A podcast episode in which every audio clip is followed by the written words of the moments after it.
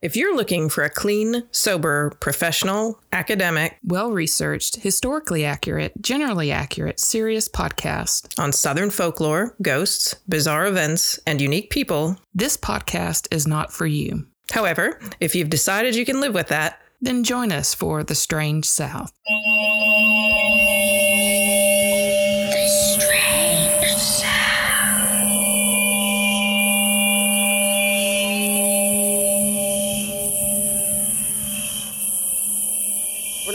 Not doing that right now. read my mind. I'm so glad we've reached that no. level. no. okay. Mm. Hi, Marleah. I got ice in my mouth. I waited till you take a sip. Thank you. I noticed that. It's lovely. Yeah. How are you? I am better than you are with your cold. Am, yeah, I'm sorry. I'm allergies. Welcome to the South. Mm. The allergies that like eventually just ramp up and turn into a nightmare of snot. I, live in a world of snot. Oh god! And I took a lot of Dayquil, and now we're drinking delicious bourbon peach lemonade. Yes, let's talk made. about this drink for a second. Courtney, this is like some serious like love went into this drink. Mm-hmm. So there was a lot of lemon squeezing. There was a lot of peach pitting. Oh my god! How is everything a euphemism? Like as soon as it comes out I'm of our talking. mouths. And what Chad didn't box, uh, box fan Chad is here for the oh, first time for lots uh, of guests. Today. Yes, we have lots of guests today. We have our friend Dr. Jenna, Dr. Jenna. we, have, yes. we have Courtney, bartender Courtney, and box fan Chad. Woo. And um, yeah, and you got these peaches from the peach guy at the farmers market, right? Mm-hmm. Everybody feel, should have a peach guy. I feel like Moira Rose or something because every time I he's sitting next to me and every time I talk to him, I have to stop like I have to stop to look at him because I'm not facing the microphone anymore. So it's not even Moira Rose. It's like the waiting for Guffman character that she's like, and I look this way, and then I close my eyes and I look this way, and I open my eyes. Sorry. That's all right. We forgive you, Dayquil. Dayquil. Dayquil. Okay, so a couple of things to talk about. Let's talk about our upcoming Wetumpka show because it's like an, another week. Yes, in the future it will be a week away. Right. And so that's Saturday, July 13th uh, at 7 p.m. Doors open at 6.30. And this is at the Wetumpka Depot in Wetumpka, Alabama. Yes. So right outside of Montgomery if you are in mm. Montgomery or in any of the surrounding areas, please um, come visit us and say yes, hey. Yes, and let uh, us know you're coming. Absolutely. And also, we are talking about maybe on that Sunday afterwards doing a tour of, was it Jackson Island? Mm, Jackson Lake Island. Jackson Lake Island. And uh, that is where the set of Big Fish still stands, sort of. Right. Um, under the weight of many goats and oh, I can't wait for the goats. It's super I fun. I mean, it's super fun, and and because Wetumpka Depot Theater is doing Big Fish yes, like a few weeks a after musical, we're going to be there, right? um, it seems fitting, and it's also just very. It's a very strange South sort of thing. It's like yeah, this random ass goats. yes, and storytelling movie, movie. Yes. very cool storytelling movie with Ian like McGreg- giants McGregor, and shit. Right, Ewan McGregor. So yes. hot. No, wait, you, Ian. Ian. I used to always Ewan, do. Ian? Is it Ian McKellen or Ewan McGregor? Which is really funny because they're very much not alike. Oh, right. I mean, like Ian McKellen. Uh, yeah, that'd be no so lovely. I love him so much. Mm-hmm. Snork. Sorry, I'm drinking. I apologize for all the snorking I'm gonna do. I'm gonna try and face away from the microphone. All right, so that's happening, and any that footage we'll probably record some stuff while we're there, and that footage is going to go on our new Patreon. Patreon Ooh. with a long A. We um Yeah, we officially launched our Patreon as we're recording last night. So that means it is up for you right now. So if you go to patreon.com slash the strange south, you'll come to our page. We've yeah, we've got 30 minutes after talk from episode 26 already on there live for you as a yes. gift when you start your patreon i talk about my personal experience with the peeping toms so mm-hmm. and i listen. talk about a guy who hangs his dick out the window it's a must hear spoilers I forgot about that. Yes. I think I intentionally blocked that out of my memory. Oh my so yeah, you definitely, definitely want to hear this yeah, bonus episode. and I mean, three dollars. What more? What more could you want? we're so cheap. We are. We're so really, cheap. we're really cheap dates. Well, what we did is like I went to the. I'm not going. I'm not going to talk about Podex again, but I'm going to talk about Podex again. Went to Podex. like, we're like people who go abroad like one time, and we're like, did you know when I was in Italy? right? totally me. Uh, they were like, "Don't charge anything under five bucks." I'm like, we're both like, we are in Alabama. mm-hmm. You know, inflation. Like seriously, I was like, Cost of you living." guys are in Los Angeles, Right? right? So LA five dollars equals Alabama three dollars. But we do figure we can man it. We can all All probably right. scrape together three dollars in a PayPal account For us. just for us. We love you. We would love it. Dayquil. Oh, I know. I'm already a little loopy. But thank you if you do sign up. If you choose not to, that's cool too. yeah, we still love you, We and still you can still you. be part of our fan group on Facebook, which you should join. There's a fan book, fan fan book, mm-hmm. fan, of the Strange South the- Facebook group, and so for any meetups or anything like that for live shows, you probably want to head on, head on over there and, And check out the details. Don't remember anything that we said, just go to thestrangesouth.com. All the links, all the things that we do are on there. Easy peasy to get to everything. Yes. All right. Oh my gosh, I just burped into the microphone again. What? Jenna? Mhm. Oh, no, Oh, we no, didn't we say didn't. that Dr. Jenna, who is sitting here, is our official first patron. All right. We should totally do a spotlight on her. Oh, wait, hold on. Oh, It's our barbell. Um, but uh, yeah, and oh, there was one other thing too. I um, we haven't done listener lores lately. You may have noticed because we know you guys all love listener lores and they're super cool and fun.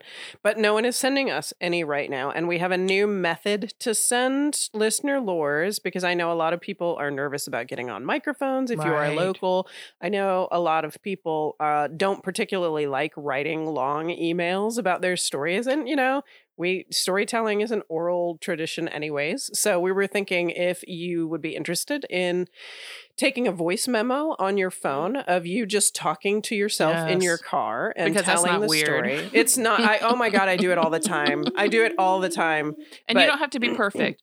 You're Oh, listening no. to us. We are far from perfect. i just belched into this microphone like so we will take basically anything. And so I- guess what I'm saying is don't be self conscious. Yes, don't be self conscious. Don't sell yourself short. Enjoy telling a story for people who are probably going to really enjoy hearing it just because Mispronounce cool. things, and then we'll make you a quote. Juxtaposition. Juxtaposition. So, um, Right? yeah. So go ahead and if you want to do a listener lore, you want to branch out and try and like risk yourself just a tiny tad talking People to your phone love for a couple minutes, and then you can email it to us at stories at thestrangesouth.com. Then um, we And- would love to hear it. Absolutely. put you out there. And you can be anonymous. You don't have to use your name. You don't have to like use if there are people involved. You don't have to use their real name if you you know are, are scared about using that or I'm sure there's an app that will like hide the actual timbre of your voice if you want to use you it. can be like an alien. My name is Bob. It'd be even better if you just like pretended that your voice was not like it actually is and told the entire thing in some like fake mm, voice. right, falsetto. Anyway, That so would be that's weird, that. creepy. That's- And they're like a serial killer that talked in falsetto. oh my god! Please don't be a serial killer. That's not the kind of lore we're looking for. Oh, yeah, no. No. Walk on by. Walk on by. So I think I am first. you are, which means I have all this time to drink this and like sit on my Dayquil. It's it's gonna be a mess once I start. I am envious. So this is going to be a bit. This is kind of short, and it's a little pieced together.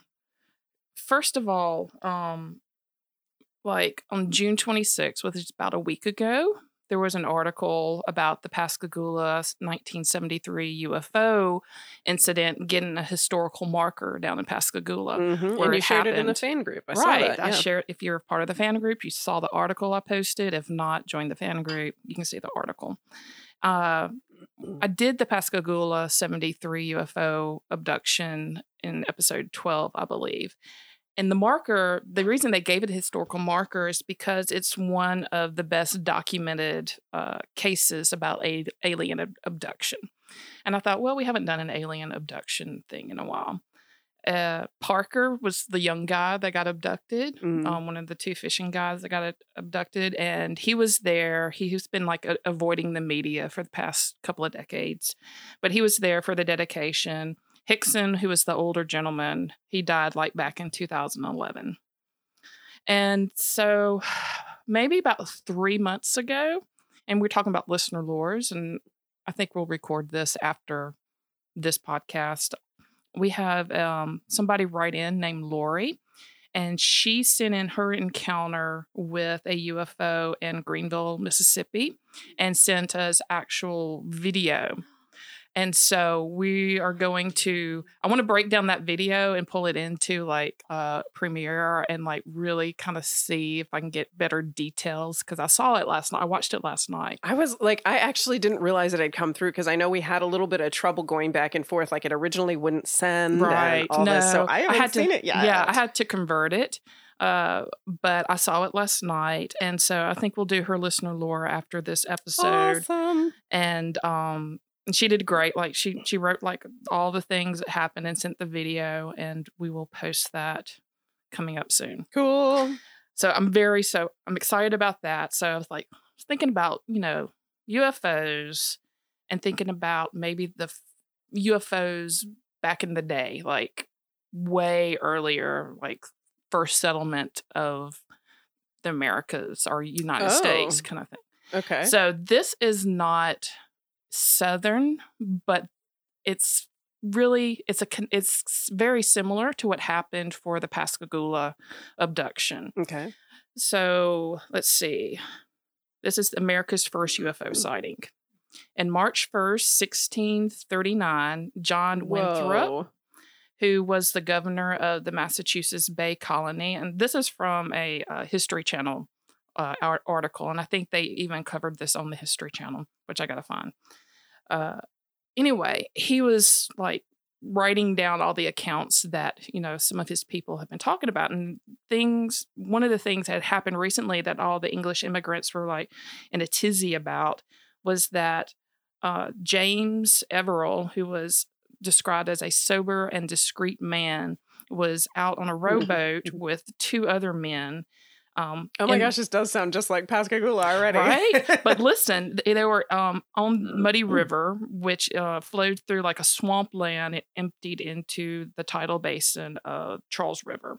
So, you know, we're thinking about, you know, swamp, swamp, swamp, river, you know, flowing through, going out. Mhm. And so they were on this river and they see a light in the sky. And it's when it's like it moved around, but when it stood still, it flamed up. Hmm. And they said it was about three yards square when it would flame up. ever when it ran, and it's so interesting because you hear like people talking about UFOs nowadays and the language that they use, and then the different language because of the things that they relate it to back in the day, right? So they said when it ran around uh, or when it contracted, it was in the figure of a swine. So Okay. it- swine being pig, Yeah. I guess, right? So I guess it went more the kind of a cylinder, cylindrical, oval shape Weird. uh, when it ran around, and then when it was still, it would flame up in this like box like shape. I'm trying to think of how big three yards square would be. Like how- one, swine, large. yeah, no, one swine large, right? Uh, and Mm. so this happened for like two or three hours, um, and the boatman, you know, sitting there seeing this really mysterious light. Oh, that And- that like already gets rid of my theory, which was that it was actually just a flaming pig. and it would like it would go like really quick and fast, like super fast, but it'd go back and forth between them and the villain of Charlestown, which is about two miles away. So for like two hours, they were watching this thing dance around, go from them to the city and them again. And other people saw it. Um, in fact, they say a diverse um, collection of credible people saw the same light that night. And then the thing just kind of faded away and went away. Huh. However, when it faded away, the three guys in the boat were stunned to find themselves one mile upstream and not remembering how they got there. Upstream, like the opposite So, way opposite of the way from the, river current. flows. Right. So they were saying the only way that they could have gone that way without much effort and remembering it would be if like some weird sinkhole would have opened was up. just gonna say, right? Was like, and the you know, river ran flows backwards. backwards, or like a really strange or strong wind happening, which nobody like recounted happening. Uh, so they absolutely had no memory of going against the tide, of being in that place while watching this light go back and forth. And, you know, if that happened today, it obviously would be interpreted as an abduction. Mhm. Um, and some have like speculated, well, it was probably like that um marsh gas that we talked about, like the Oh, willow yeah. the wisp in the werewolf, the uh, the Rougarou. Yeah, no, we not the Rougarou. Which no. was the one? The um, oh, the Indian one that I had a hard time pronouncing. Oh yes. yes, yes, yes. Yes, so that one, the anorexic werewolf, right? I almost said ayahuasca, and that's totally not even But, remotely what we're talking about. you know. Actually, maybe it is. I totally would have like you know gone you with that. Um, so I read that and I was like, that's really that's strange, and it's very similar to the Pascagoula UFO. yeah. And I'm like, I wonder if there's any other like early American UFO sightings. And then I ran across this. And this is really my tale. Um, this is Thomas Jefferson Nuh-uh. and the Louisiana UFO. what? I'm already so excited about this. It is. Um, so when Thomas Jefferson was VP, he was also um, a member of this society called, on, let me look at the American Philosophical Society. But let's talk about who he was friends with. He happened to become friends with this man named William Dunbar, who was a 50 year old plantation owner living in Natchez. So, Natchez is in Mississippi. Mhm. However, this does um, happen in Louisiana because Dunbar on April 5th, um, 1800, was over in Louisiana. He was in Baton Rouge, Louisiana. And Baton Rouge at that time was just a French fort because they were going like from French to Spanish, then back to French rule Mhm. um, in that area. And so it was French again. And uh, um, there was like maybe fewer than 2,000 people living in Baton Rouge at that time. And this was half a century before the town actually became the state capital of Louisiana, and about 70 years before uh, Louisiana State University uh, relocated there from Pineville. Hmm. So, interesting facts. Has nothing to do with our story. context. Yeah, Context. right, context. Uh, Dunbar, who is a native of Scotland, and I didn't look this up, I meant to look this up, is a member of an unfortunately named house called House of Doofus. Nuh-uh. We need to find out what House of Doofus is. Maybe we'll, you know, look that up like D O O the or D U F F U S. D U F F U S. Yeah, Doofus. House of Doofus. and he had met Thomas Jefferson the year before. And Thomas Jefferson actually was like an amateur astronomer. He was at the time serving as VP under John Adams' presidency and was pen pals with King George. Oh.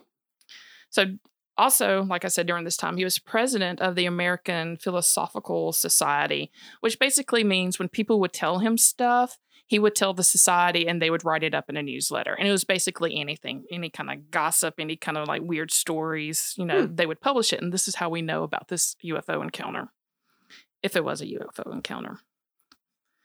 So, the description of a singular phenomenon seen in Baton Rouge by William Dunbar Esquire, communicated by Thomas Jefferson, President APS. I love this. This is how, and this is going to be some old fashioned language that I'm going to fuck up. So get ready. Let's go. Let's do this.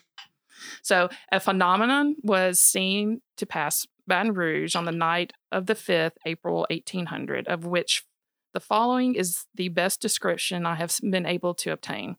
Well, that was just regular fucking wording. Sorry. So here's the description. It was first seen in the southwest and moved so rapidly past over the heads of the spectators as to disappear into the northeast in about a quarter of a minute. It appeared to be the size of a large house, Whoa. 70 or 80 feet long, and of a form nearly resembling figure F in plate 4. What? Well, the thing is, when they published this, they published drawings. he, they published his drawings, but the drawings have been Oh. lost. So Oh, nobody's been able to find the drawings. I want to know. I know. We want to know. Uh, it appears to be about 200 yards above the surface of the earth, wholly luminous but not emitting sparks, of a color resembling the sun near the horizon in the cold, frosty evening, which may be called a crimson red. Oh, poetic. Oh There's- my gosh. Well, I uh-huh. guess he did make up for us not being able to see the diagrams then. When passing right overhead of the spectators, the light on the surface of the earth was little short of the effects of sunbeams, although at the same time, looking another way, the stars were visible, which appears to be a confirmation of the opinion formed of its moderate elevation. In passing, a considerable degree of heat was felt, but no electric sensation. Immediately after it disappeared in the northeast, a violent rush noise was heard, as if the phenomenon was bearing down the forest before it. Whoa. And in a few seconds, a tremendous crash was heard, similar to that of the largest piece of ordnance, causing a very sensible earthquake. They have some run on sentences. So it passed overhead. It was hot. It was huge. And then it crashed. So not only is this maybe the first or one of the only documented UFO sightings, but a UFO crash.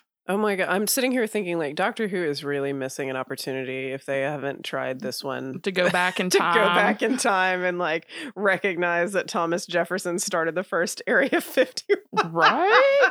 So I have been informed that search has been made in the place where the burning body fell, and at that considerable portion of the surface of the earth was found broken up, and every vegetable body burnt or greatly scorched. I have not yet received answers to a number of queries I have set on, which may perhaps bring to more light more particulars. So that was end of what he wrote for this newsletter. Oh, so he didn't talk about what he fa- like. He said that Well, this- the ground this- was all scorched up, but that he Right. didn't Well, talk this about was- finding anything. This was Dunbar's account to Thomas Jefferson. right, right. Um, so they did um, go over there and um, look at it, but I have no more description of it.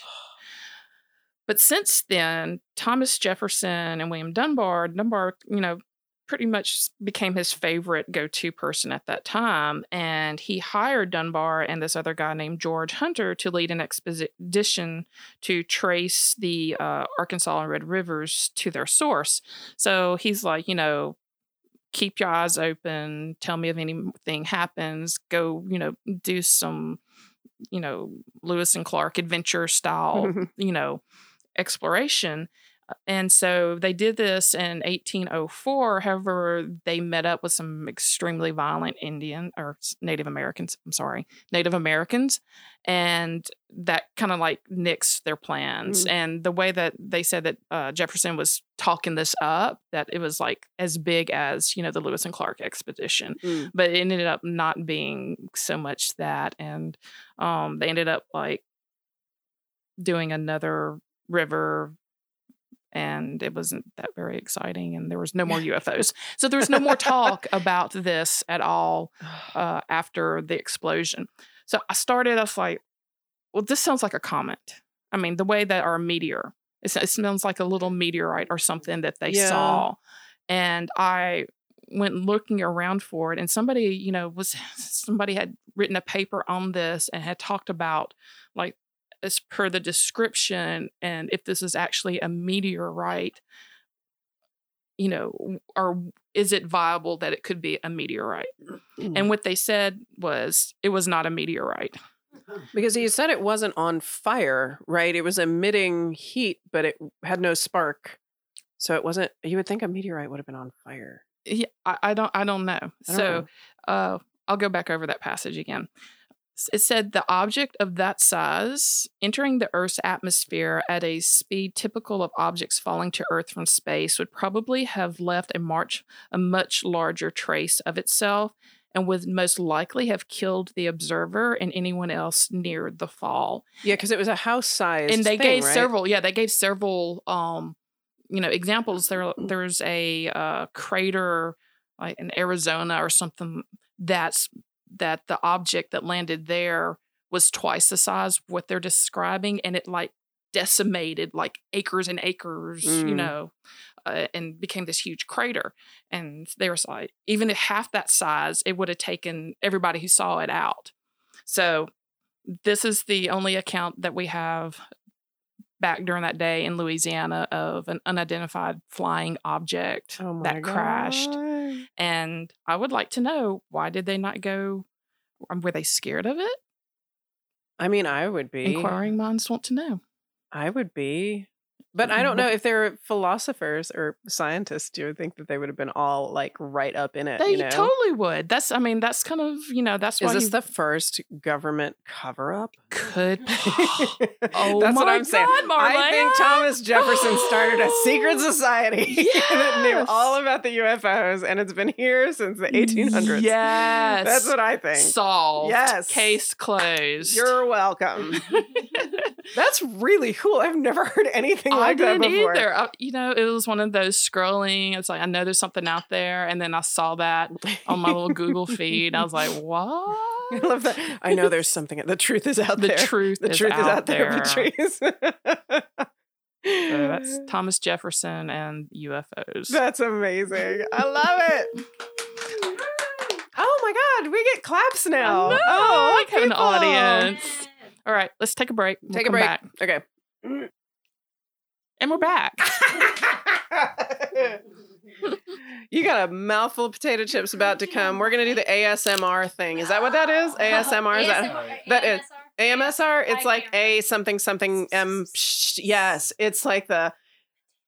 Okay, so we accidentally went down a like down a, a rabbit hole with that, and I can't remember. I found something on Instagram because I have a veggies hashtag that I follow because I realized that if I'm on Instagram following vegetables, then I constantly scroll through and see things I should be appreciating rather than like baked goods and things that I shouldn't be. So um so it just it was just a woman but you couldn't see her face and she was just loudly eating like an entire like table full of food. And I was like, oh my God. So I sent it to Courtney. I was like, oh my God, look at this. But then since I clicked on that one, now I've started getting more. And one of them was, okay, now tell me this isn't creepy to you because eh, this this phenomenon is also a fetish phenomenon. It's not just a relaxing thing. It's like Oh, it's no. very fetishist. There was like, I swear to God, like a five year old kid dressed in a Snow White costume with headphones on eating, and it was tagged ASMR or ARM, whatever you know, whatever the acronym is. And I was like, um, that's creepy. That's crossing like the that's line. really kind of That's like pedophile version. It is. I was like, no, this is not okay. Mm, yeah. So yes, there's uh, joy, joy, joy of the internet, Mm. and whatever that Korean word was of people that eat on videos. Yes. Muk, oh, muk, there, there was a there was a muk, mukblock, muk, Mug- Yeah. something. There was also something recently. I remember watching in photo class where y'all this is going to come out wrong, and we should probably we should probably start it after I say this. But it was basically mouth fisting. it It was like mouth fisting food into their like, and it's a thing. Ew. It- it is a thing. It's like people shoving things with their fist into their mouth. Like, yeah, Ew. it was really weird. I'm like, why are we watching this? Oh my god. it was very awkward. I'm trying really hard to say, "Ew, David." Um, wow. Well, now that we've got that out of the way. Go ahead. All right. Well, this has nothing to do with eating noises or mouth fisting. Um, that's going to come up again, I guarantee. Yeah, we did with what with True Crime Week last week. I was like, let's do spooky weirdness for a couple weeks and just kind of chill out on Right. the like horrible people angle. So, um that's what I did. I've actually had this on my on my radar for a really long time and it is purportedly this was a quote from Brent Swancer who wrote an article about it on the Mysterious Universe. One of the most widely witnessed, well documented hauntings and the most intense the world has ever seen. Ooh. Which I don't believe for a second oh, well. because I think Enfield might have like actually eclipsed this in later years. Mm. But At the um, time. at the time, Okay. I would believe it at the time. So we're both in like the weirdness of the 1800s Oh. right now, which is so we accidentally themed up again. Yay, theme it up. Theme it up. Um, this is the story of the Surrency haunting. Um, so there's a man named A.P. Surrency, Alan Surrency. His wife, whose name I guess was, I think it's Wealthier, is her name. I don't know how you Hmm. would say that in Georgia. It's W E L T H I E R. If you have hints, Uh, let us know. Yeah. Was that like her parents being optimistic? I don't know. It could be. It could be just like be wealthy. be wealthier than we are. Um, and they're eight children. They lived um, in an eight room, two story house that was along the Macon and Brunswick Railroad line in Surrency, Georgia, which is about 125 miles southeast of Macon. Um, so the trains at the time didn't run on coal, they ran on wood. And Surrency had made his name supplying wood fuel to the railroads um, and and cross ties. So he had a farm, he had a large acreage. You know, he had his own sawmill, so he would do all this, and this is how he, you know, made his living. Um, there was an article that was originally published in the newspaper, The Telegraph and Messenger, that called Mr. Surrency a gentleman of most excellent character in his community, one of the leading men in his county, a quiet and good citizen who has represented his county in General Assembly of the state. So he wasn't just like a prankster, like some shithead. He was. It's the same way that they do in like the '70s articles. It's like, I promise this wasn't a meth head. Like mm, this, Right. we have to speak for the credibility of our witnesses. Right. Or at least, you know, wealthy land owner has money. Maybe he'll give us some money if we talk nice about him. That's possible also. Good call. So um the Surrency house, um, apparently it doubled as like an inn and a restaurant for the railroad workers and everything that came by. And the house was really the entire town because there were there were like a couple businesses in Surrency, but it was named after him because his that was the only residence in Surrency. So the house was Surrency. Okay. So everybody knew him. Um, and everybody knew the house because it was a gathering point. So on October 17th, 1872, A.P. Surrency was coming home from a business trip to Macon. Um, he was coming home by train. It was about 9 p.m. when he got home. And when he got back to the train station and back towards his house, he found his family and some of his neighbors already at the house, all worked up, like to the point where he couldn't understand. Like people are talking over each other and people are hugging him and he doesn't know what's happened. Something's gone wrong. Um, so he steps inside for a second just to put his bag down. He's bought like bolts and nuts and, you know, nails and things like that, hardware while he was away. And when he steps back out on the porch to talk to them again, the bolts and nails and everything that was in his bag showered down on his head and clattered at his feet. And um, so he's like, okay, clearly something very strange has happened at my house. Mm-hmm. Um, so it's not long before he sees for himself what the rest of the family has been talking about as he's been walking up to the house. He goes inside for more than a few minutes, and all of a sudden, glasses, crockery, um, everything that's on the tables start sliding off the tables on, smashing on the floor. Um, books are falling off shelves. Random shit all over the house is falling everywhere, like irons, food, pans, water buckets, sticks of bricks are falling on the floor. The bricks are a huge deal.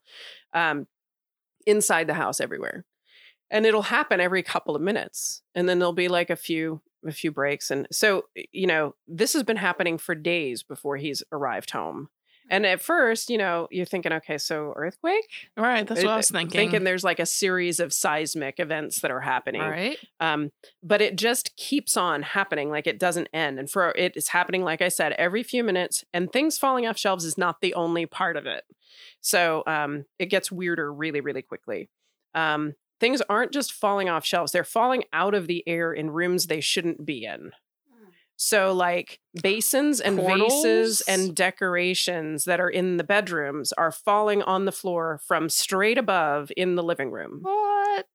Oh my god. Yeah. Okay. Continue. And and crashing like from it appears to be basically from thin air on people's heads in other rooms. right. Um, some are launching themselves like projectiles. There was a story of like a basin that was under um, Wealthier's bed that just like flew out from under the bed and smashed in the middle of the floor. oh wow. And so it's like the like the the physics of it is kind of hard to to, To- work out To- to because it's imagine. it's not just gravity pulling things down. It's No. like rips in time space Yeah, portals, really, that's right? portals, right? yes, exactly. It's wormholes. Um, the Surrency's daughter, Clementine, this is one of the stories that a lot of people related, was walking up her front path, or someone said skipping up her front steps, when a rain of hot bricks fell out of the sky onto her head. Oh my god. Um, What and the, the, hot bricks thing, this is what I had to look this up. So uh, all of these newspaper articles on it and everything talk about brickbats. And I was like, what the hell is a brickbat? Like, this is just another thing I don't know. Like andiron is another one I had to look up, which is like the fireplace grate that like the the bracket that holds the wood in place in the fireplace. That's called an Oh, andiron. I had okay. to learn that. Vocabulary. yeah, learning things. Brickbats are basically just the word for broken pieces of brick that someone uses as a weapon. so they're like projectile bricks, as they call brickbats. Um, and uh, but they were hot. And the ones I was like referencing, they they were falling in the house too, and they were always warm or hot. Holy crap. And they're just raining on How come we don't know anything about this? I don't know. It's weird, right? It is weird. So, um, Mrs. Surrency related like sitting alone in her room sewing. This is they they think this might have been like the first instance of anything weird happening. Um, and her needlework jerks out of her hands, and the needle and scissors and spools start to like circle and dance in the air like a choreographed thing. Oh my god. Um, one day there was a vis- and and this is when they talk about it being one of the most well documented. He did. He wrote into newspapers, so there were and and they had, like I said, it was like a, a gathering point. So there were neighbors there constantly, like seeing along with the eight members of the like the the ten members of the family the things that are going on.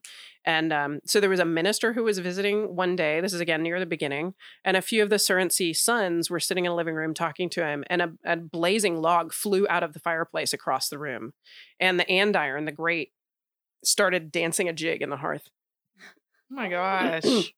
There was a story of a pair of boots that started wandering around the house by Uh, nope. themselves. I'm out. Um, I think, I were- think I'd have been okay with everything else, but boots walking around, I'm out. I know. I, seriously, I was, oh my god! When I was a kid, I was terrified of the story of the pants with nobody inside them. Do you remember that oh Dr. Seuss story? Because there was No, a record where somebody God. read the story and the voice of the pants was like the most horrifying thing I had ever heard. So I lived in fear of the cover of that record. I swear to God, I was Oh, such a the terrified pants child. Talked. Oh yeah, yeah. Oh, Oh, no. you need to read the pants with nobody inside them. That's- now I appreciate it. I force myself to face my fears. Sits right Mhm. next to Peter and the Wolf in my record collection. Oh, Um, hey, hey. But uh but so like and it's so funny because there were also like okay, footsteps, noises, banging, disembodied voices, laughter, that kind of stuff in the house. And it's like at that point that sounds totally run of the mill compared to all this other shit, right? Like Right. those are reg- oh, that's just a regular haunting, you know? like Oh yeah, this other stuff. This is next level. Um, but it loved so it like the kitchen and the dining area was the place that it loved the most to harass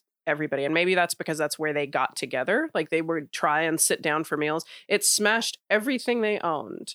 So all their dishware, crockery, china. And at first, AP would go back in and he would he would buy new things and replace what had fallen. But he got so tired of everything breaking that they just ended up with tin plates and tin cups and bowls mm. because he was so fucking sick of replacing everything he owned so that the family could in a eat. tent, Seriously. like somewhere else. um, and it would toss even the tin bowls if they didn't hold on to them while they were eating. It would toss them into the yard. Why are they? Fu- what, what are they doing? They're staying at their house, and they um they reported that like it would try and take their silverware from them. Like they would sit down at the table, and it would bend their it would bend their eating utensils in their hands if they wouldn't let them go.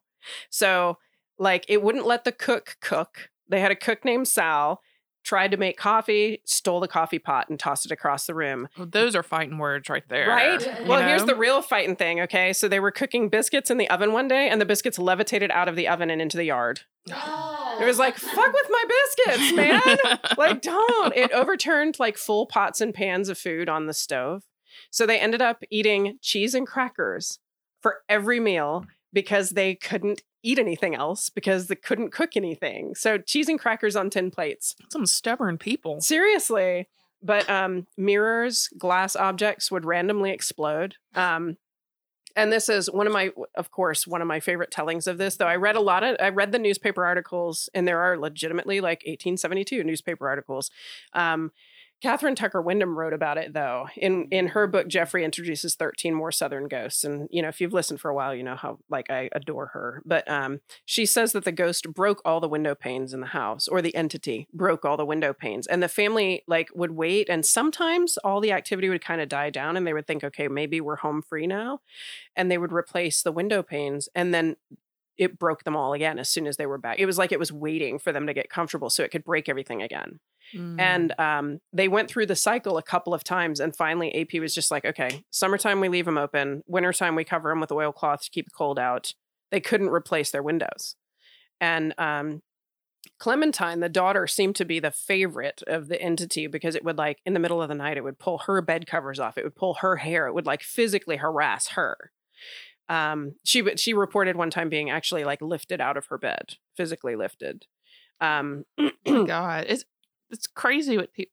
I just I don't understand. that's always i mean every time we talk about houses that are haunted it's like why do you stay why do you stay and we talked about it with rockford especially like the psychology of it is like you kind of part of you thinks you're crazy. You're going to figure out a way that it's going to get fixed. It's just a scientific phenomenon and you're going to wait it out. You know it's like it's your house. Right, so you know where else you going to go? Right. and they were the only house in town you know Yeah, it's where the only his where his like livelihood was so um so as soon as all this starts happening people start hearing about it um even before Surrency arrived home on that first trip in 72 so before long the rail lines are even making special trips to bring crowds of people like 70 and 80 people at a time to the house to see what's going on Is he charging? No Oh, okay. one of the newspaper articles specifically said that they had seen like over a weekend that they spent there like 300 people eat at his table and he didn't take money from any, anybody Oh my God. But they paid for their food, right? Pro- oh, I wondered about that, but he did say he didn't take money from anybody, so it makes me wonder. I don't know, but and I'm also like, how did they eat at his table when all I could eat was cheese and crackers? But this may have been at the beginning too. Okay. Um, so and and it is interesting. I will have to like the skeptic in me points out that this did happen late October, right before Halloween, Mm. and did bring crowds of people to the house and was reported in newspapers. So I'm like, there could be some sort of like circus here, Marketing like- but honestly, it like the coverage is remarkably well controlled if that's the case because it and if you have other people like claiming the same thing, things, then you know. well and there were like all these people did come and all these people saw things. right. So, you know, Who's it's to say? it's really weird. Um so yeah, like I said, he sent a letter to the r- local and regional newspapers and they sent investigator investigative reporters down to spend like a couple of days at his place. Different newspapers did. One of them talked about a moment when um, bricks and wood were randomly falling around the house. We know we know that happens. Um, and AP Surrency asked a servant to take four bottles of kerosene out of the house and into the yard. And the second he put the first bottle down, it flew back and dropped in the middle of the room, again from the ceiling. Not not like someone had tossed it, but like it dropped straight down from the ceiling and Mm. splashed kerosene all over the room Mm. and that was recorded by multiple people. The same reporter said that he saw the hands of the family clock spinning at the rate of five hours a minute, and um, he was a watchmaker actually by originally by trade, and so he stopped the clock to look at it, and there was nothing wrong with it. And the other, but they were like, okay, so maybe it's a magnetic phenomenon. But then the other people who had watches, pocket watches, they were fine. So Right. that was another odd thing. Um, and then he also said, and he's the only one that I found that said this, they started finding little piles of sugar on the floor in the kitchen. And he said of a type that the family had never used or seen before. I don't know what kind of sugar it would have been, but he said there were also like like pins in one of the piles of sugar Ew. and needles. Ew. So, um, but two of my favorite stories from the um, the newspaper were from a Macon Enterprise article from 1872, and the subheads were "Lively Georgia spooks." They knock things about promiscuously. A ghostly porker puts in an appearance.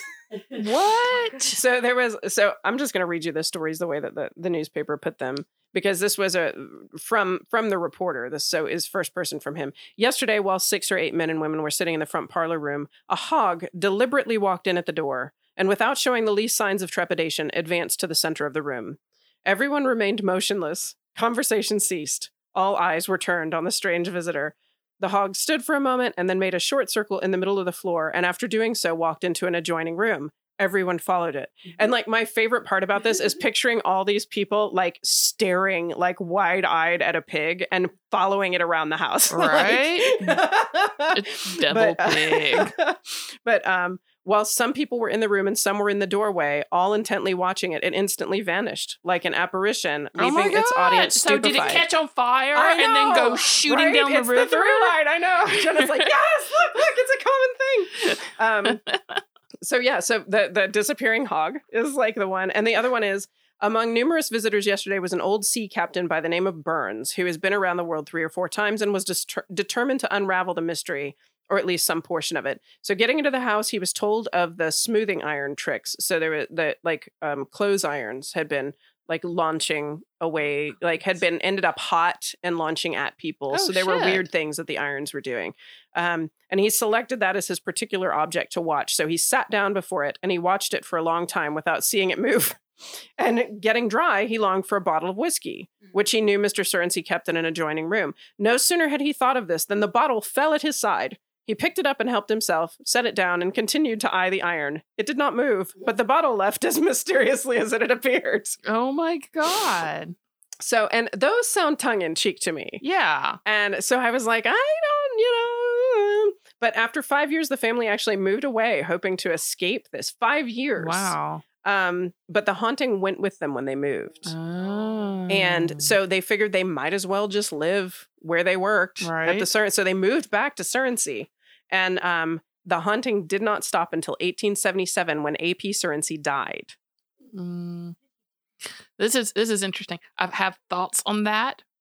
You'll share after. I will share afterwards. The house isn't there anymore. If you want to go to Okay. Surrency, Georgia, you can. There's I don't think there's probably much there, but the house burned in 1925, so you can Right. investigate the house. There, I did look in a little bit into like, okay, the why does this happen Mhm. thing, and um, there several people pointed out this is a poltergeist. There was no apparition. You know, if we're talking about a spiritual phenomenon, it's a psychic phenomenon of a poltergeist, which often are caused by agents, like psychic agents that often don't even know what they're doing. And often, psychic agents of poltergeists are um, women at the age of puberty. And the family did have eight children between the ages of three and 21. And Clementine was a main victim of this thing. So they were like, okay, well, maybe Clementine was an unintentional poltergeist agent, um, projecting like a psychic energy that she wasn't aware she had. Um, so if you if you're in for that kind of thing, maybe that's a solution. I did find one other thing um, that was citing a geological professor named Larry Brown, who um, specializes in deep seismic exploration. And he was part of a team that discovered what may be a reservoir of some sort of fluid, may or may not be water, nine miles beneath a pine forest in Surrency. And at first, I thought this was one of those things that like somebody just like you know blew out their ass but i actually looked this guy up and he does have research reports on this. I don't understand them at all. So if you have any background in geological you know seismic deep seismic exploration you can follow. I've got i'll, I'll provide the link to some of it. But um they call it the Surrency bright spot i guess because of how it shows up on um like Oh, monitors wow. and readings um, and Dr. Brown describes the reservoir as about two miles in diameter, apparently shaped like a contact lens. He states, We don't have a good idea of what it's composed of. If it's water, it would upset a lot of scientific theories, as it is theoretic- theoretically impossible for water or other fluids to exist at that great depth due to the intense heat and pressure. So there may be some strange geological something. Did it crash there in like 17 or whatever? Right? I know in 1800 did it suddenly appear right? and sink into the ground. But um yeah, so nobody knows why and if things if things were actually as everybody who talked about it described them, it seems like it would be a phenomenon that can't really be explained by anything that we understand That right now. So understand. Wow. Why is there not a movie about this?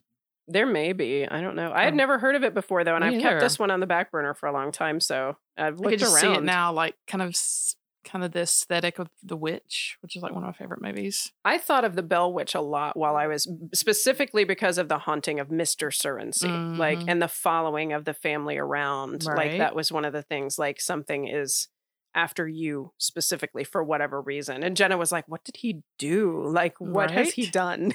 but Right? um, so yeah, Hmm. that's the story of the Surrency Wow. haunting. I'm gonna have to look more into that. That is very interesting. So yeah, I Good guess job. that's uh I guess that's us for the week. That is us for the week. We're gonna continue on and record our bonus episode with lots of crunching and you know mouth sounds. That's us. We'll talk to you later. Bye. Bye. So, Marleah, you're all the time talking about this goat house bar in Montgomery that you went to and had this fantastic time. I so, know, right? tell me about it. So the Goat House Beer Garden is where I like to go when I'm in Montgomery because I could like I, I go, I see a show, I visit Jackson Island where the big fish set is, or I protest stupid fucking decisions of our government. and the Goat House is the place where I like to go while I'm doing it. Well, that's awesome. I've also heard that the Goat House highlights local artists, singers, songwriters, makers, chefs, brewers, and entrepreneurs, which that's us, right? It's We're all those things. Yeah. um, and they intentionally support only original content because they truly believe that communities begin, grow, and sustain when creatives and entrepreneurs thrive. What a fantastic idea. It is a fantastic idea. It's a great atmosphere, it's great company, it's a lot of fun, and it's less than 10 minutes from Hank Williams' grave, which is haunted. So the next time you go to say hey to old Hank, go stop by the Goat House the Beer Garden. Amazing. Yep. Follow us on Facebook at The Strange South, Instagram at The Strange South Podcast, or on Twitter at Strange South Pod, and check out our website, thestrangesouth.com. And for extra fun and goodies, join our Facebook fan group, Fans of the Strange South Podcast.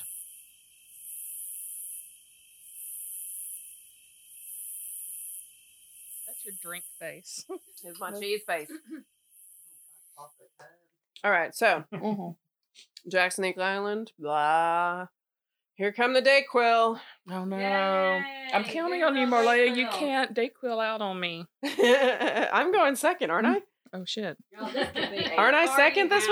week? I think so. We need a historic Steven. Ooh, really? Yes, it's 100 years old and it is beautiful. You guys should stay in a haunted Does it have- Well, it's 100 years Oh. old, probably. Surely it's haunted. Oh Surely. Gosh. How cool would that be? Very. That's amazing. Maybe it's got, it's Yeah, I'd be scared. I'd be like, Okay. fuck this podcast. I'm not doing it anymore. the Babadook. Bring that shit home. Mm. Ooh. Okay. We're not doing that right now. No. I'm so glad you read my mind. I'm so glad we've reached that no. no.